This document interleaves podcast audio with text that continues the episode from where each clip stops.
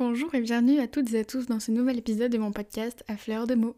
Je vous retrouve aujourd'hui pour un, attention, je vais le dire, bilan culturel. Aïe, oui, euh, j'ai beaucoup de mal à dire les titres de mes podcasts dans l'épisode. Ne me demandez pas pourquoi, mais c'est tout.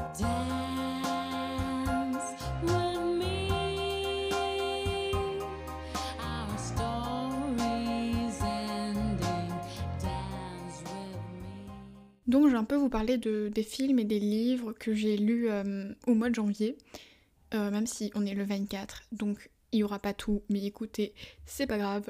Euh, ouais, je vais un peu faire la liste de, tout brièvement, et puis m'attarder sur surtout trois films que je vais un peu développer. Bref, sur ce, nous sommes partis. Ok, euh, cette année a plutôt bien commencé au niveau des découvertes euh, sur tous les films. C'est vrai que je n'ai pas regardé vraiment de séries. Ouais, je me suis plus mis au film, je sais pas, j'étais plus inspirée, euh, voilà, dans ma cinématique era, comme on dirait. le premier film que j'ai regardé, c'est... Ah oui, oui, je le répète tout le temps, mais toujours, ne jugez pas s'il vous plaît mon accent anglais. Bon, c'est la Louise du montage parce que hahaha, j'ai dû couper des parties, c'est trop drôle, donc au final j'ai même pas dit le titre du film. Donc c'est No Hard Feelings. Voilà, voilà. Bref, euh, un film avec euh, Jennifer Lawrence. Je suis fan d'elle, voilà. Je l'ai regardé juste pour ça. Euh, écoutez, c'est une comédie. C'était, c'était fun, c'était pas incroyable, mais c'était drôle un peu parfois. Enfin, il y avait des situations, je me disais, waouh, dis donc. Bref, c'est clairement pas mon film préféré, mais écoutez, ça change les idées. Euh, j'ai regardé aussi Mean Girls 2, un seul mot, au secours. Voilà, c'est tout. Pourquoi j'ai regardé ça? Pourquoi? Franchement, c'est la question que je me pose, mais écoutez. Euh, j'ai regardé aussi un film de Harry Astor qui est Beau is Afraid. Euh, dire? Waouh Les 30-40 premières minutes, je pense que j'étais waouh, mais ce film est, fabuleux. je, pensais que ça allait être un énorme coup de cœur. Après, j'avoue que parfois je me disais, c'est vraiment horrible. Enfin, horrible pour être horrible, tout simplement. Euh, horrible dans le mauvais sens du terme, même si bon, c'est un peu bizarre qu'il y ait un bon sens dans le terme horrible. Mais vous voyez ce que je veux dire, je pense. Euh, ouais, parfois ça en faisait un peu trop, j'ai l'impression.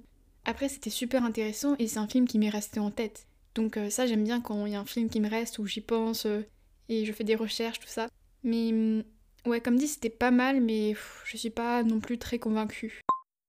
J'ai aussi regardé Scream, euh, l'originel de 1996, parce que bon, j'ai que vu euh, un repris euh, en. Je crois que c'était 2022. J'ai clairement plus aimé que. que la. Comment on dit Le. Attendez, je cherche le mot, punaise. Que le reboot Que la suite Bref, que l'autre qui a été fait en 2022. c'était pas mal, franchement, ouais. Bref, là on est dans la partie où j'ai commencé à faire ma fangirl, mais j'ai regardé juste la fin du monde de Xavier Dolan. C'est le premier film que je regarde de lui. Bizarrement, j'ai quand même écouté quelques podcasts de Xavier Dolan. J'ai fait, je m'étais déjà renseignée sur euh, ses œuvres et sur lui, mais j'avais jamais regardé de ses films. Et hum, que dire? J'ai beaucoup aimé le début. Au milieu, j'avais quelques doutes. Et sur la, scène finale, enfin les 10-15 dernières minutes, m'ont détruite, je crois. Détruite de la plus belle des manières. Euh, et la musique de fin, je suis restée hypnotisée. Et après, je l'ai écoutée en boucle, je sais pas combien de fois. Mais waouh. Euh, après, du coup, bah, j'arrêtais pas de penser à ce film, donc j'ai regardé Mommy de Xavier Dolan toujours, dont je vais vous reparler après parce que j'ai un peu développé, parce que tellement de choses à dire que voilà. Euh, The Imitation Game, dont je vous parlerai après. Priscilla également. Ensuite, j'ai aussi vu Le Sixième Sens. écoutez, bon, c'était bien, mais c'était pas. Voilà, j'ai regardé La La Land. Enfin, oui, je sais, je sais, un peu moins inculte. La Monde, je ne l'avais jamais vue. Euh, en fait, ça fait partie des films où vous savez, vous voyez tellement de choses dessus, vous avez cherché tellement de choses que c'est comme si vous l'aviez déjà vu, alors qu'au final, non. Et donc, euh, c'était, bah, que dire, un, quand même un beau film, j'ai bien aimé, euh, sachant que j'ai beaucoup de mal avec les comédies musicales de base. Donc, franchement, c'était pas mal. depuis, je me passe les musiques en boucle. Oui, tout à fait. je sais regarder My First Summer de Cathy Found. Euh, oui, là je vous ai dit, je fais un peu une liste de manière euh, automatique, robotique, mais si vous connaissez pas les films, si vous avez envie de vous intéresser à, cela, je vous invite à faire des recherches parce que je peux pas m'étaler sur tout, parce que sinon, bah, cet épisode serait interminable et ce serait insupportable pour vous, comme pour moi sûrement. Bref, pour en revenir à ce film, euh, j'étais dans les commentaires Letterbox. Au passage, installez tous Letterbox s'il vous plaît. Ça fait des mois que je fais la propagande dans mon entourage de cette appli. Vraiment, un jour faudrait qu'ils me sponsorisent.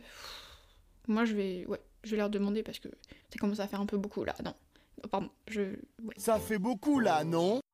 Bref. Donc j'ai eu dans les commentaires quelqu'un qui disait Ce film est pour toutes les filles qui écoutent du clairo. Clairo, euh, je, sais, je sais pas si on prononce comme ça le nom de la chanteuse, mais j'espère. Sinon, bah tant pis. Ouais, c'est une artiste musicale que j'apprécie beaucoup. Et du coup, je me suis dit Waouh Et je suis d'accord. Donc euh, si vous écoutez du clairo, bah regardez ce film. Enfin, regardez-le tout simplement parce que il est beau et ouais, pas mal, franchement. J'ai aussi regardé 500 Days of Summer. Bah, je suis très contente parce qu'il y a une partie de toute la pop culture que je comprends. J'ai enfin toutes les refs euh, qu'on voit partout, notamment la scène de l'ascenseur avec The Smith. Écoutez, là encore une fois, les, les commentaires à la box sont hilarants. J'avais mis sur Instagram des captures d'écran de certains, mais je sais pas si vous ça vous fait rire, mais moi si, c'est tout. Et pour finir, j'ai regardé Elemental. Euh, plutôt pas mal, c'est un peu un mix entre Zootopie, vice versa, enfin voilà, c'est tout choupinou. euh, mais après, c'était rien d'innovant, c'était un peu, un peu du vu, déjà vu, prévisible, voilà. Mais sinon, c'était tout chou, voilà, c'était tout chou, oui, tout à fait. J'ai bien aimé, c'était, ouais, voilà. Au niveau des lectures, euh, j'ai lu quelques essais euh, liés à différentes questions autour du féminisme. Puis j'ai aussi enfin commencé Si c'est un homme de Primo Levi, qui est un livre qui m'a été recommandé par ma psychiatre il y a, je dirais, bah plus d'un an. Bref, maintenant on entre sur la partie un peu documentée. Je vais d'abord vous parler de Mommy, qui est un film dramatique québécois de 2h19, réalisé par Xavier Dolan, comme je vous l'ai dit avant, et sorti en 2014. Et aussi, euh, notons qu'il a reçu le prix du jury au Festival de Cannes la même année. Écoutez, Diane, j'en ai vu et j'en vois des jeunes passer ici. On en réchappe quelques-uns et puis on se résigne à perdre les autres. La pire chose qu'on puisse faire à un enfant malade, c'est se croire ou le croire invincible. C'est pas parce qu'on aime quelqu'un qu'on peut le sauver. L'amour a rien à voir là-dedans. Malheureusement. Les sceptiques seront confondus. Hey, où c'est qu'on vit à ce temps? Saint-Hubert, proche de la 116. Je vais te renligner solide, moi, tu vas voir. Moi, te faire l'école à la maison tant que tu repognes le bille d'école normale.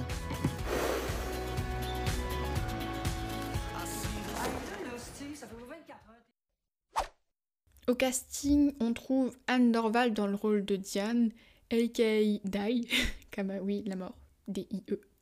Antoine Olivier Pilon qui joue Steve, Suzanne Clément pour le rôle de Kila, Kila, Kayla, Kila, oui, bref, la voisine. Euh, ce film, il a la particularité d'être quasiment tout le long en format carré, donc 1 x 1. J'ai pas envie de spoiler, mais waouh, enfin, le moment où le film passe en grand écran, c'était fabuleux.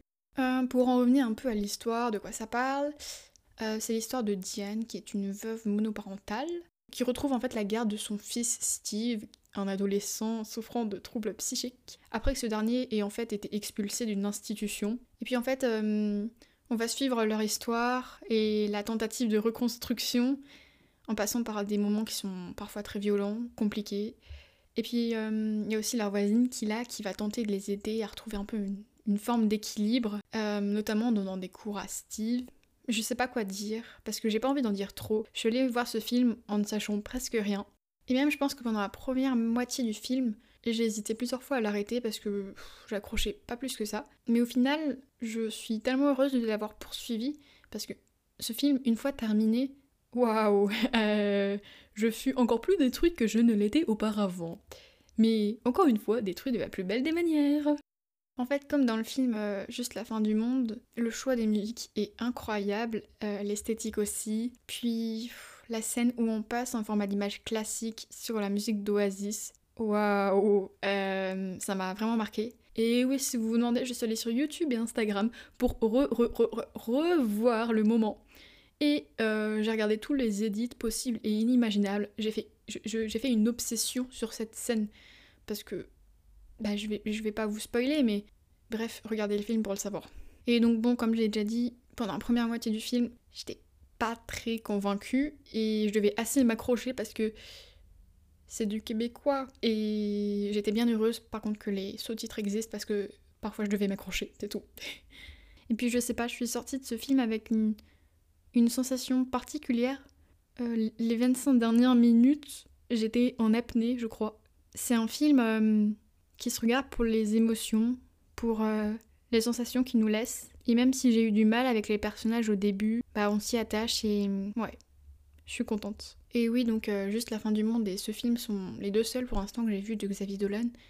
Et j'ai l'impression que d'un côté un peu il y a le même schéma qui s'opère où la scène finale est tellement marquante sur des musiques qui ont déjà eu une place assez importante dans ma vie. Et ouais, vraiment, le choix des musiques a beaucoup compté, je trouve, dans mon, dans mon avis final. Enfin, bref. Euh, c'est moi, j'ai la voix qui commence à trembler? bon, on va se calmer, Louise, ce n'est qu'un film. Le deuxième film dont je voulais vous parler, c'était The Imitation Game, euh, un biopic américain d'une heure 53 réalisé par Morten Tildum, ou Tildum, je ne sais toujours pas, et sorti en 2014. Eh mais attendez, non, je viens de réaliser que le film d'avant aussi était sorti en 2014. J'aurais dû naître en 2014. Bah non, du coup, en fait, je suis un peu stupide vu que... Bref, en 2014, je faisais quoi, moi? J'avais 7 ans. Bref, ouais, c'était peut-être pas... Bref. Alors, pour en revenir à ce film, euh, c'est en fait une adaptation cinématographique de la biographie d'Alan Turning, qui est un mathématicien britannique Je suis en train de concevoir une machine qui nous permettra de déchiffrer tous les messages codés tous les jours en un instant. Pour pouvoir jouer le rôle du petit génie prétentieux, il faudrait déjà être un génie. Avez-vous déchiffré le moindre message allemand? Vous ne pourrez jamais comprendre l'importance de ce que je suis en train de créer là Notre patience a atteint ses limites. Alan, tu n'as pas affronté ça tout seul. Et si je ne l'aimais pas de cette façon? Vous ne pouvez le dire à personne. C'est illégal. Vous pourriez nous aider, mais vous ne le faites pas. Je ne suis qu'un mathématicien. Parfois, ce sont les personnes que l'on imagine capables de rien qui font les choses que personne n'aurait imaginées.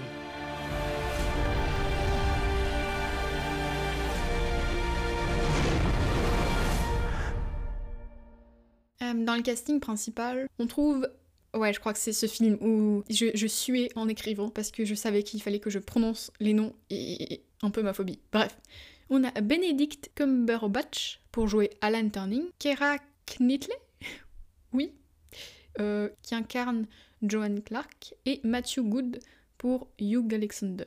Eh, mais écoutez, en fait, ça allait. Donc le film, il nous plonge dans un pan qui est plutôt inconnu de la Seconde Guerre mondiale. Euh, il a aussi été gardé pendant 50 ans secret par le gouvernement britannique. Et puis entre flashback et présent, on va suivre en gros euh, la vie d'Alan Turing, qui est en fait représenté dans le film comme ayant un TSA, donc un trouble du spectre autistique au cas où. Euh, mais en réalité, c'est pas sûr qu'il en avait un. Il a souvent été pris un peu pour symbole, un peu en génie guerre autiste, voilà. Mais hum, en soi, on n'en est pas sûr. Et euh, c'est donc euh, bah, l'homme qui a créé avec son équipe une machine capable de déchiffrer des messages codés nazis issus de la fameuse Enigma, une machine dite inviolable jusqu'ici. On fait donc face à un personnage qui est homosexuel à une époque où il était illégal de l'être, euh, un personnage ayant des difficultés sociales, un personnage atypique, puis Benedict Cumberbatch du coup incarne tellement bien son, son personnage. Ouais, je trouve qu'il était parfait dans son rôle. On va donc voir un peu toutes les difficultés auxquelles il fait face, et puis euh, comment est-ce qu'en fait il va réussir à construire cette machine qui est impressionnante. Et euh, on dit même euh, qu'elle a pu raccourcir la guerre de deux ans et ça a sauvé des... tellement de vies. Bref, moi j'étais en larmes à la fin, c'est tout. C'était du génie. Et puis ouais, j'ai pas trop envie de vous en dire pour que vous vous laissiez porter par le film, comme moi je l'ai été.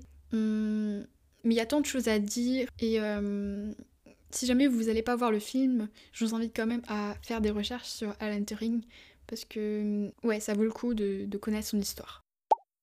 Pour en revenir au film en tant que tel, il y a pas mal de personnes qui reprochaient le côté trop académique du film, un peu trop pensé et calibré pour les Oscars. avec des grosses ficelles scénaristiques pour susciter les émotions. Bon, je peux comprendre ces remarques, mais pour moi, ce film reste énorme quand même. Voilà, voilà. Passons maintenant à Priscilla, que j'ai pu voir au cinéma. Alors ça fait très longtemps que j'étais pas au cinéma et que je n'ai pas vu un film sur un grand écran, donc j'étais ébahie. Déjà, ça n'avait pas commencé, mais j'étais waouh Donc Priscilla, c'est un drame biographique d'une heure 53 sur euh, Priscilla Presley, réalisé un peu sous le prisme de sa relation avec Elvis. Donc euh, Elvis Presley, voilà, logique. Donc réalisé par Sofia Coppola, notamment connue pour euh, les trois films qui sont The Virgin Suicide, je, déteste le prononcer parce que j'y arrive pas, euh, Lost in Translation et Marie-Antoinette, Marie-Antoinette plus facile à dire. Donc il a été écrit et fait à partir du livre Elvis and Me de Priscilla Presley elle-même. Euh, puis le film, du coup, est sorti en 2024 en France, mais il était déjà disponible dès 2023 dans d'autres pays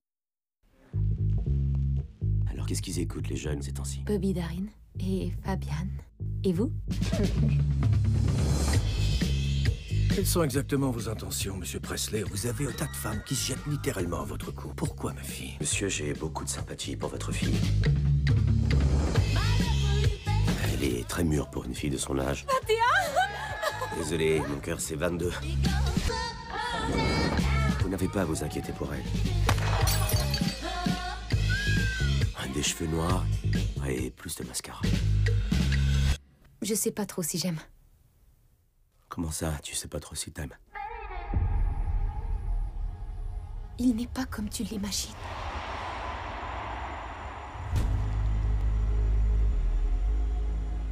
Tu sais, il y a plein de rumeurs qui circulent sur vous deux. Est-ce que t'as quelque chose à cacher? Absolument rien à cacher, merde Il me faut une femme capable de comprendre que ce genre de choses peut arriver. Tu veux être cette femme ou pas? Dans les deux rôles principaux, on a Kaylee Spani qui joue le rôle de Priscilla. Encore une fois, j'espère bien prononcer son nom et prénom. Et Jacob Elordi, notamment connu pour ses rôles dans Euphoria et The Kissing Boss. Et donc on va suivre un peu le film à peu près du début euh, de leur rencontre en Allemagne, lorsque elle, elle avait 14 ans et lui 24. Et donc euh, on observe euh, la toxicité de naissance de leur relation, les chantages mis en place par Elvis notamment, euh, les violences psychologiques et parfois même physiques qui s'opèrent en fait dans leur couple.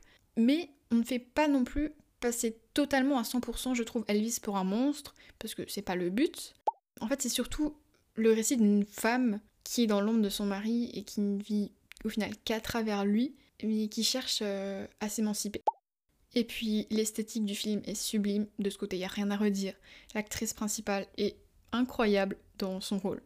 Et puis franchement, après avoir vu Elvis de Baz Luhrmann, je trouve que c'était super intéressant de se pencher sur la relation Elvis-Priscilla du point de vue de sa dernière du coup. Et puis en fait, je trouve que peut-être que ce qui manquait dans Elvis était dans Priscilla et ce qui manquait dans Priscilla était dans Elvis. Parce que dans Priscilla, je cherchais peut-être un peu plus d'émotion ou de puissance, quelque chose que j'ai pas forcément eu du coup. Et hum, je pensais aussi être euh, plus prise par la BO. Euh, c'est vrai que j'ai lu dans un interview que Sofia Coppola n'avait pas eu les autorisations nécessaires pour utiliser les musiques d'Elvis, mais que ça la dérange pas trop au final vu que le film était censé être axé sur Priscilla, ce qui est le cas. J'avoue que les musiques choisies, j'ai pas non plus été très transportée par euh, celle-ci. Et puis comme souvent chez Sofia Coppola, quand je finis le film, je, je sens comme s'il manquait quelque chose Ouais, je reste un peu sur ma faim. Et euh, bon, en soi, ça spoil pas vraiment, mais si jamais vous voulez ne rien savoir, euh, je vous invite à avancer de 30 secondes. Mais sinon, si vous êtes toujours là, ok. Euh, ouais, la fin, j'avoue que j'étais un peu déçue de la scène finale. J'étais un peu. Waouh, ça, ça arrivait rapidement d'un coup, qu'est-ce qui se passe, c'est déjà fini.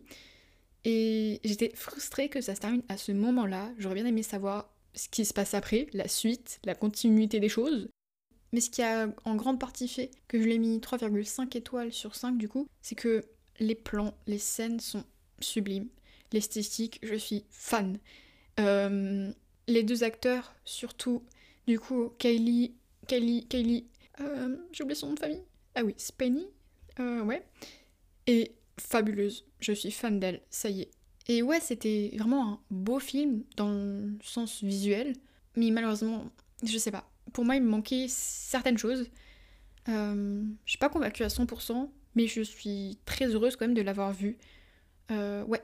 Disons que c'est aussi un film euh, auquel euh, j'ai beaucoup pensé après, et j'aime bien ça. Les films que, où après j'ai plus rien, j'ai plus de réflexion à me faire, j'ai un avis trop tranché. Bah, en fait, c'est ennuyant au final. J'aime bien me torturer l'esprit à savoir si j'ai aimé ou pas. Et oui, pourquoi faire simple quand on peut faire compliqué? Bon, je pense que j'ai à peu près tout dit. donc, je pense que nous arrivons à la fin de cet épisode. J'espère qu'il vous a plu, que vous avez passé un agréable moment en ma présence.